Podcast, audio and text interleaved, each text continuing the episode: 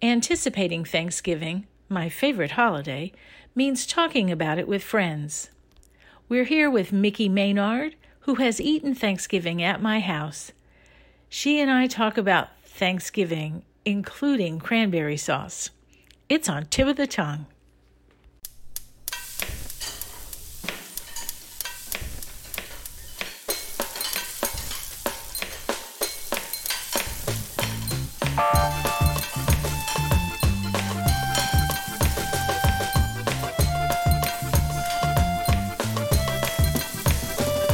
Welcome to Tip of the Tongue, a podcast on the Nitty Grits Network, where we explore the intersection of food and drink and museums.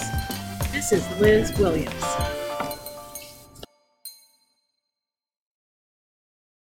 We're here today with Micheline Maynard. Micki is a journalist with special expertise in business. Two of her specialties are the auto industry. She writes about it in her newsletter, Intersection, and food. Welcome, Micki. Hi, it's so great to be back with you. So we're here to talk about Thanksgiving, and that's really kind of exciting because it's about to happen. Exactly. And apparently some people have already started their cooking. I actually got an email from someone who said she started her Christmas prep. But oh, no. Given that it's just the first full week of November, I think getting ready for Thanksgiving is, you know, early enough. Right. My mother used to do that. My mother used, I don't think ever in November was she doing thank Christmas, but she used to freeze things. Like she would make her stuffing and or mm-hmm. or dressing and freeze it, and other things that wouldn't wouldn't be not as good, even though they were had been frozen. So I, I can understand doing that. I, I don't do that. I'm not um, that prepared. Yeah, I would say my mother started maybe Sunday before Thanksgiving. She was, we were, I grew up in a very traditional New England focused household. My dad had really specific, there are things he wanted to eat. And one of them was turkey with gravy and And not necessarily stuffing. We weren't much of a stuffing family, but definitely mashed potatoes, and they had to be real mashed potatoes, which of course they should be. And then my mother blended in butternut squash, the orange squash, because, you know, we had all this white food on the table, and then always fruit salad. And her fruit salad, for some reason, if that bowl would go empty. I would always try to reserve some a little bit for Black Friday breakfast. And if you didn't, the bowl would just disappear. And her secret was that she dressed it with orange juice, not okay. anything else, but she just cut up different kinds of fruit and then dressed it with orange juice and let it marinate or macerate, I guess, if it's fruit. And then we always had pumpkin pie. And now older, my nephews, who are now, one's a doctor and one's an environmentalist, they became great pie bakers. So in more recent years, we've had three or four different kinds of desserts. So for me, I mean, if I have a choice between the food and the pie, I will definitely like, you know, I'll eat some Thanksgiving dinner, but I will go for the pie for sure. And I know you're different because you're not really a sweet person. No, I, I can just leave that. And I've never really understood pie. Pie was my father's favorite dessert. So mm-hmm. it's not that I wasn't exposed to pie, yeah. but I didn't ever get the the the crust. It was like, why is this something that people just wax, you know, over, and they would get poetic about it? I I never got it. And when I ate pie, I only ate the inside, and I always left the crust. You're like my mother. So Zingerman's, you know, which I wrote about in my book, Satisfaction Guaranteed, they teach a pie class, and it's called Baking Pies Aplenty. And I took it one year right before Thanksgiving deliberately so that I would have pie to bring to Thanksgiving dinner. And so we make a pumpkin pie, we made a pecan pie, and we made an apple pie. And they obviously didn't cool by the time the class was over, but over the next couple of days they did. And one of the things that I discovered with pie is that you get the best flavor from a butter crust, but it can burn. And so a lard crust gives you very flaky crust, but it isn't as flavorful. So we did one pie that was a combination of butter and lard, and everybody kind of voted and said that was the best combination. So I learned a lot from that class. I actually, that was the class in my book where I actually cried because I don't have the manual dexterity for rolling dough. And I was just trying and trying and trying to get my dough to roll. And I was literally like, tears are running down my cheeks. And they came over and said, you're okay, we'll help you. And I managed to get three pies assembled and they didn't look too terrible. Oh, well, that's good. That's really good. So when you when you talk about who's going to be at your Thanksgiving and, and it's a traditional Thanksgiving, is it still sort of the same family people assembled with maybe more children as they come along? So we've had a couple different versions. So when my mother was alive and hosted Thanksgiving, it was just our sort of nuclear family. And I only have my one brother, Frank. But then as his children grew up, his wife, Lisa, who sadly passed away a couple of years ago, she wanted to host Thanksgiving for all of her family as well as the Maynards. So the Barry Maynard Thanksgiving, and it kind of grew and grew and grew. And by by kind of its peak, it was seventeen people, which is was very unusual for us because, you know, we're such a small family, but it was also really a lot of fun. And, you know, you saw the kids be little kids, and then you saw them be high school kids and college kids. And now they're grown up and some of them are getting married. And, you know, it was kind of a nice thing to watch the progression. And so we would arrive and there would be drinks if people wanted drinks. And then they love to have a relish tray with gherkins and olives and things like that. And then interestingly, my brother and his wife were vegetarians, and my brother is still a vegetarian. So her brother, Michael, would actually cook the turkey, and there would be the great arrival of the turkey, which was always kind of fun to see. And by the time Michael got there, it was cooked, you know, they'd cooked it and brought it over. So there wasn't that anticipated anticipation and waiting for the, is the turkey done? Is the turkey done? Has turkey rested? That sort of thing. So yeah, it was a pretty traditional meal. Um, they did go in for the broccoli cheese casserole and um, lots of mashed potatoes. My mother always would bring squash and the fruit salad because I think, you know, she wanted to make sure that, you know, that the squash and the fruit salad were represented. Thanksgiving. Yeah. And it's interesting because I, I'm kind of envious a little bit of people that that have livelier menus than we had, because ours is purely New England traditional American. So you had something different than that, right? Oh, yes. So we, of course, had turkey, but there was always some other sort of thing. There's usually olive salad, which is certainly not traditional, but it was traditional in our house. And so we also had maybe lasagna. And if there was no lasagna, there would at least be pasta. Mm-hmm. And uh, so that was always important. And then there was always soup of some sort. Did you all have soup? No, huh? Because I think everybody, so to sort of expand on what I said in the Culinary Woman newsletter, Detroit has a parade, the Detroit area, on Thanksgiving morning. They call it America's Great Thanksgiving Parade. And then the Detroit Lions traditionally play on Thanksgiving. They often play the Chicago Bears. And so they kick off at noon. So everyone in in this area, people go down for the parade, people go to the football game. And so they're getting home at four o'clock in the afternoon, which kind of like if the women don't go to the game, then that gives them time to cook and the food is on the table. And I'm kind of interested that we don't have soup because it's cold up here and you would naturally want to have soup, but somehow, you know, it just doesn't make it into the sort of Midwestern menu. Well, I know in New Orleans, a lot of people have gumbo of some sort. I always made gumbo out of the turkey carcass. Sure, and we make turkey gumbo after. Yes, yeah. yes. Yeah, but turkey gumbo did make its way up here. And I, I always make it on Friday. Yeah. Yeah. So turkey, turkey gumbo happens sometimes. But we also, like my mother, there was a time when she was always making, and this was when oysters were really available, we would have an oyster bisque or an oyster stew as our soup. And then she started to make a, a pumpkin soup at a later time, where she would put the whole pumpkin in the oven and bake it and then scrape it out and turn that into a soup.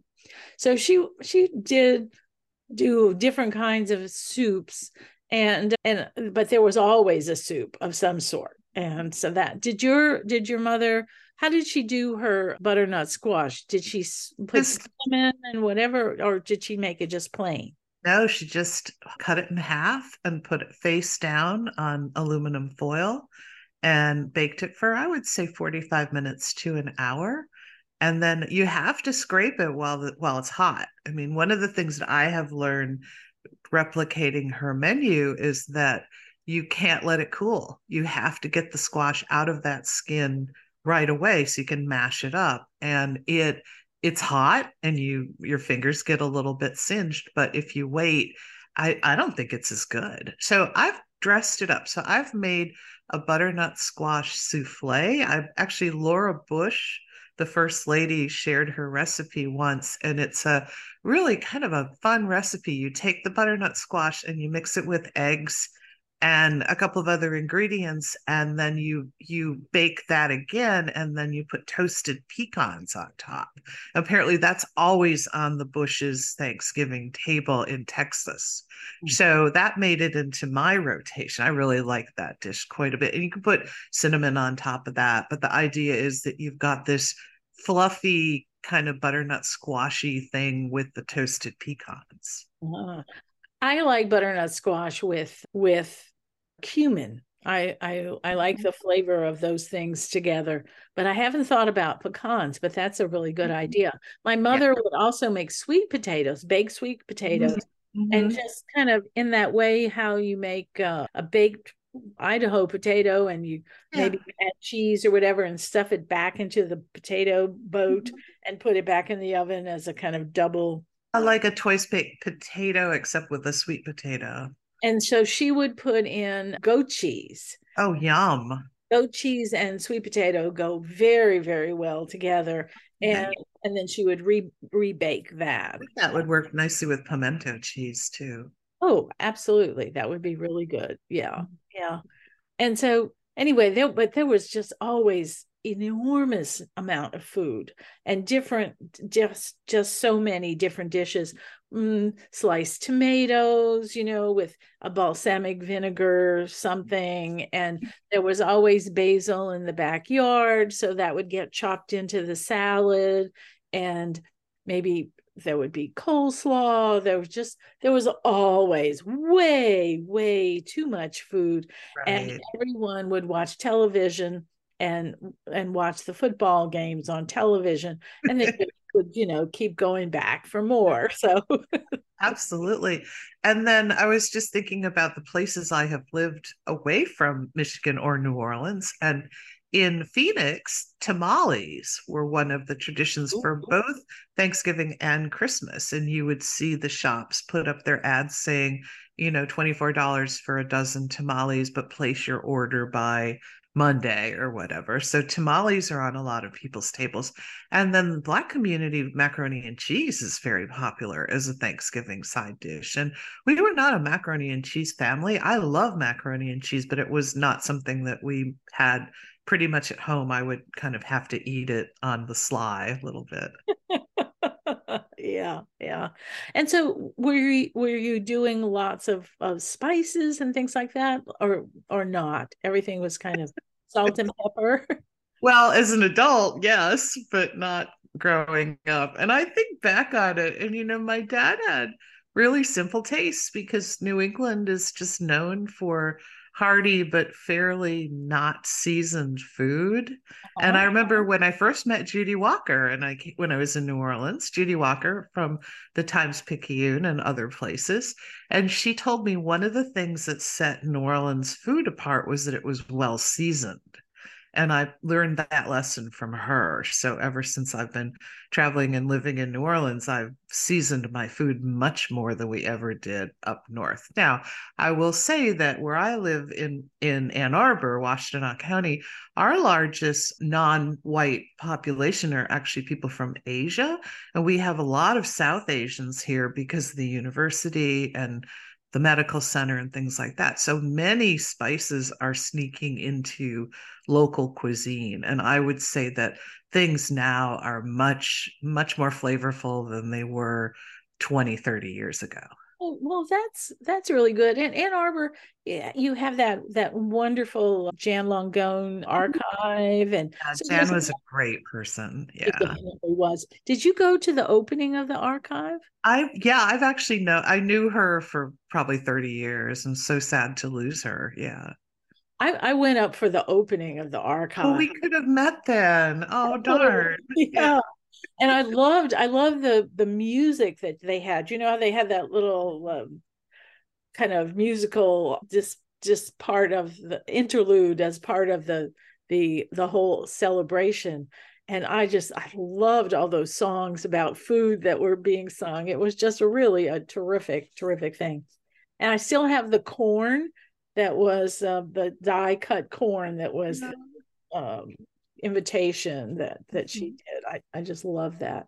Yeah, I mean, and I think that that nowadays, so we have, as I was saying, folks from India, we have a, quite a significant Korean population. We have a Japanese population because the car companies have their technical centers here.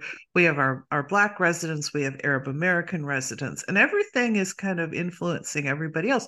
We have some Vietnamese residents here. And of course, living in New Orleans, my goodness, the Vietnamese food, you know, just blew my head off. I yeah. enjoyed it so much.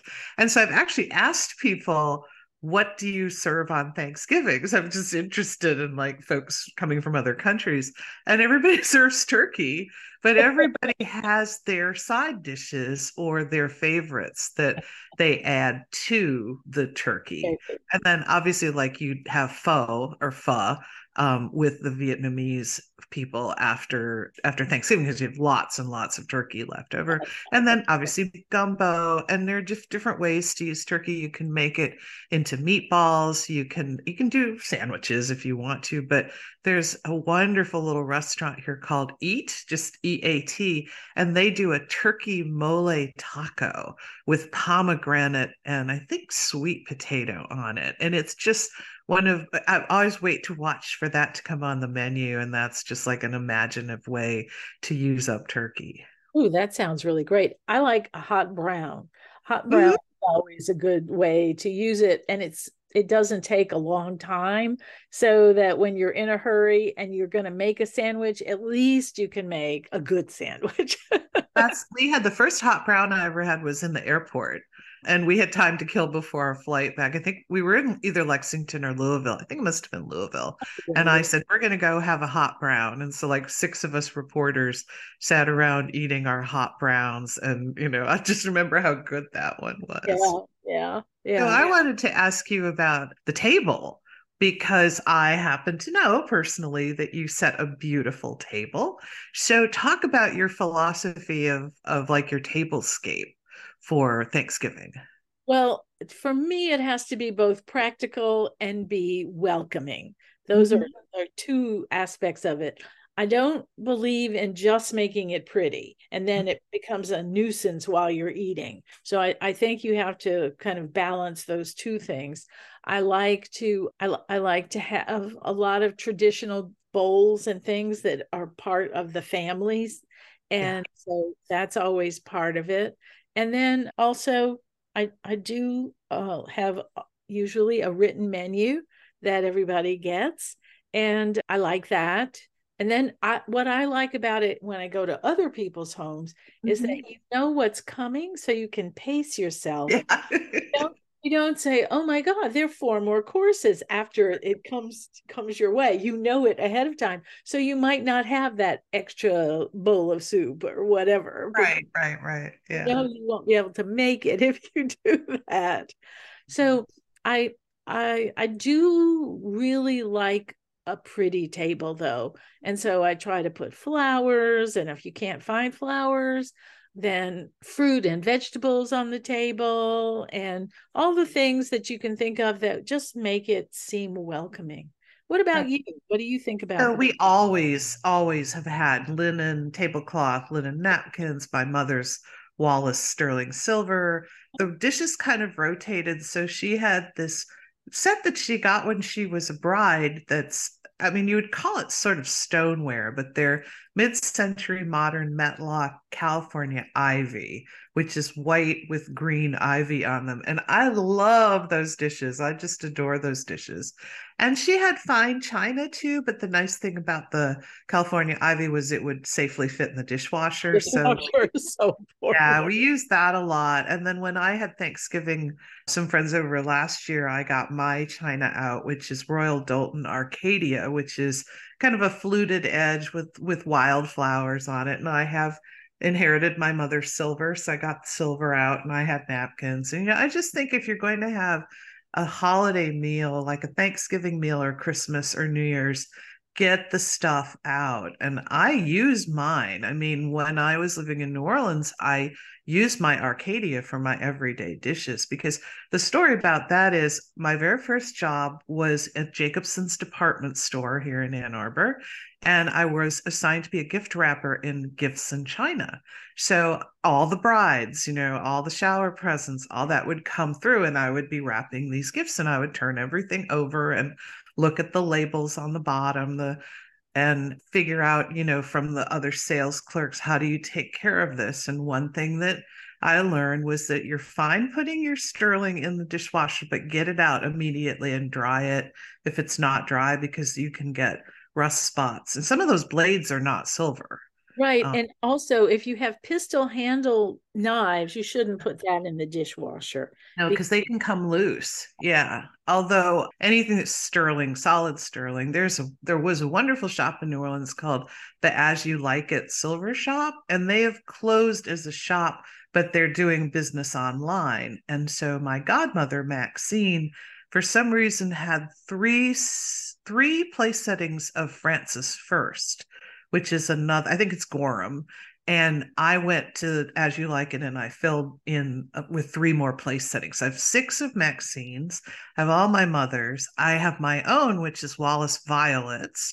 But the way I found Arcadia was by selling all these different china patterns. And, you know, nineteen year old me is looking at, you know, Floridanica and Spode and all the Royal Doulton and all that. And I just fell in love with Arcadia and I still love it to this day. So I really think if you're going to have a holiday meal, you should get everything out. And I really am one of those believers in using it, because I there, there's a wonderful book. I wanted to share this with you called Joie, J O I E, by an American who lives now in Paris, Black Black American, and she had has written a book about entertaining kind of the way the French do, but she, because she's an American, she can view it from an American perspective. And she said that her mother carefully collected all this china, enough for twelve, and one year before Thanksgiving, she put it all out on the table and called in Aki, her daughter, and they admired the table. And then her mother said, okay, now put it all away. And she said, why? And she said, well, I don't want to use it. You know, I wanted to own it, but I don't want to use it. And so her motto is use the good china.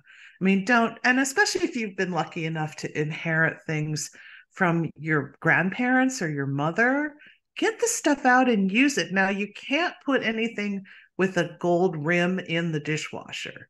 But if it's bone china and it's, you know, not fragile and it's decorated, you can put it in the dishwasher. I would put it in on a very, you know, low setting, you know, like the, the quick wash kind of thing. And not let it dry, not, not have the heat dry. Right, exactly. And take, I mean, so, so you basically might as well hand wash it. But I mean, if you've got a big group of people, it's fine to put fine china in the dishwasher, just get it out and put it away as soon as possible. And also get those little, those little round paper things or some little bit of cardboard or something and just separate the plates. So I happen to own my Arcadia. I have a set of dishes that my mother actually never used. So I'm going to put those into play at some point. And then I've got her California Ivy dishes. So when I want to have a dinner party, you know, I, I can really go wild.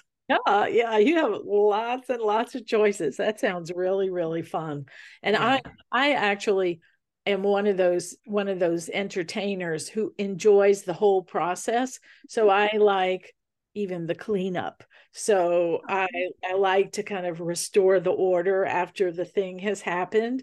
And so the whole thing, I, I just love it. I love, you know, wiping each fork separately at the end after it comes out of the dishwasher when I put it away and stuff.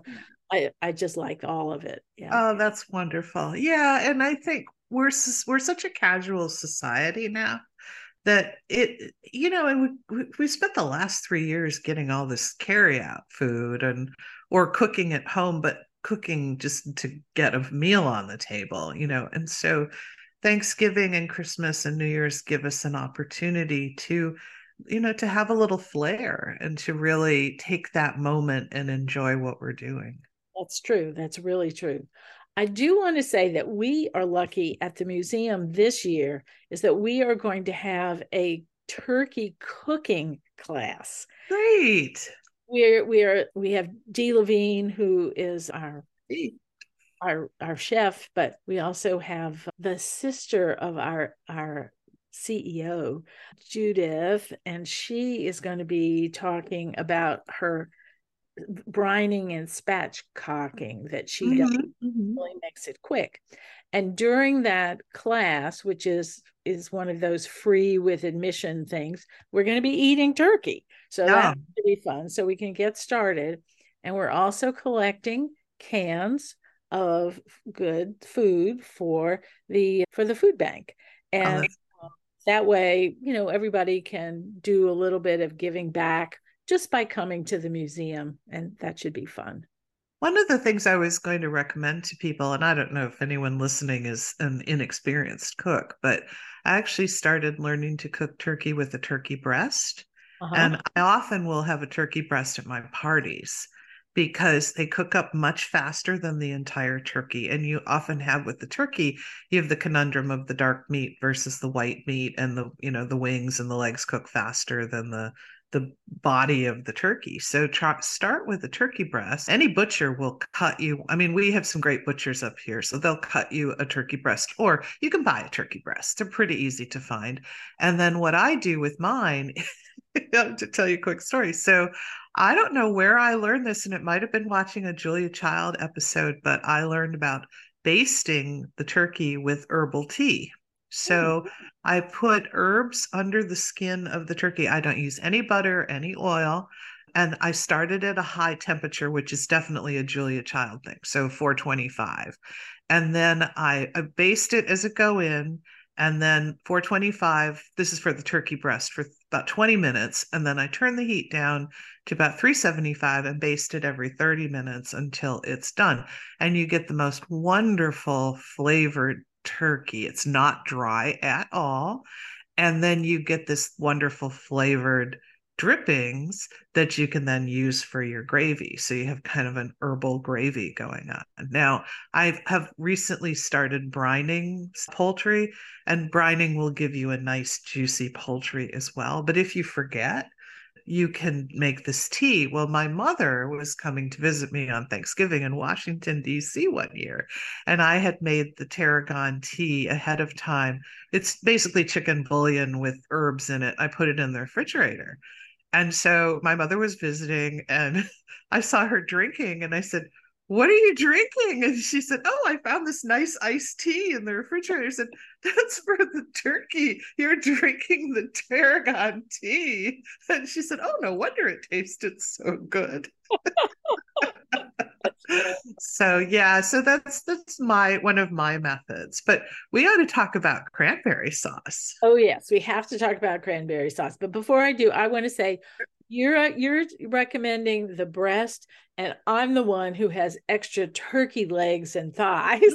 Hey, yeah, sure. Because yeah. They also cook very fast, yeah. and um, and they don't dry out the way uh, the breast does. Right, and a lot of people like dark meat better anyway, and people love a nice turkey leg. I mean, and, that's and, a meal in itself, right yeah, there. That's that's that's why we we always get extra ones. Um, yeah. So let's talk about. Uh, let's talk about cranberries. You talk about your cranberry sauce. I, okay, so my cranberry sauce, So because of my New England roots, I mean, to me, cranberries are, you know, probably like satsumas are in New Orleans. I mean, the minute you see the cranberries, like, yay, here come the cranberries. So, and I've already seen them in the markets up here. So I'm excited about that. And Michigan is a cranberry growing state. So Massachusetts, obviously, Wisconsin, Michigan are cranberry growing states. And so my cranberry sauce is really cranberry relish, I think, technically, and it's not cooked. So you take that bag, it's a twelve ounce bag of, of um, cranberries. You take a whole orange and quarter it and remove any any uh, pits that you see, seeds that you see. Um, then you take a quarter to a third of a cup of toasted walnuts if you want them.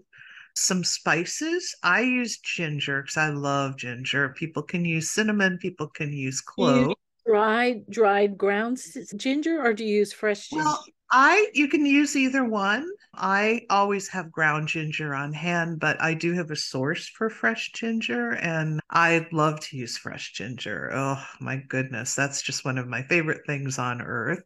So you put all of this in a food processor, and you just start, or blender, blender works fine too. And you just start whirling the food processor. I would I would pulse it versus just turning it on, because you can end up with mush.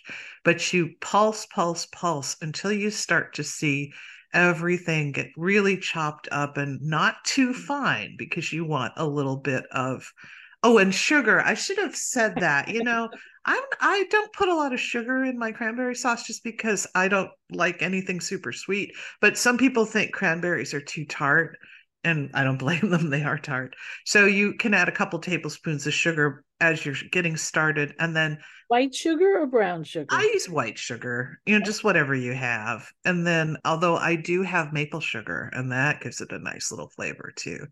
And then you, you know, kind of open it up, look at the bowl, taste it. If it's too dry, because it depends on the orange, and, you know, we, you all have those nice sweet oranges, but up here we probably haven't gotten the best citrus yet. It's a little early. So if it's a little too dry, add a tablespoon or so of orange juice and mix it up, and then it's ready. And you just dump it out and put it in a nice bowl, and it does improve. The flavor does get a little deeper the longer that you let it sit. And some people will put a little brandy on it, you know, that might liven it up a little bit, but essentially it's a side dish. So you can put it with their turkey the next day. You can have it on a turkey sandwich. You can have it in yogurt. I've stirred some into oatmeal, and it keeps really nicely if you put it in an airtight container. So you might go, oh my gosh, look at all this cranberry sauce. But it's definitely the kind of thing that you will keep for about a week in the refrigerator. But yours is easier and sounds very nice.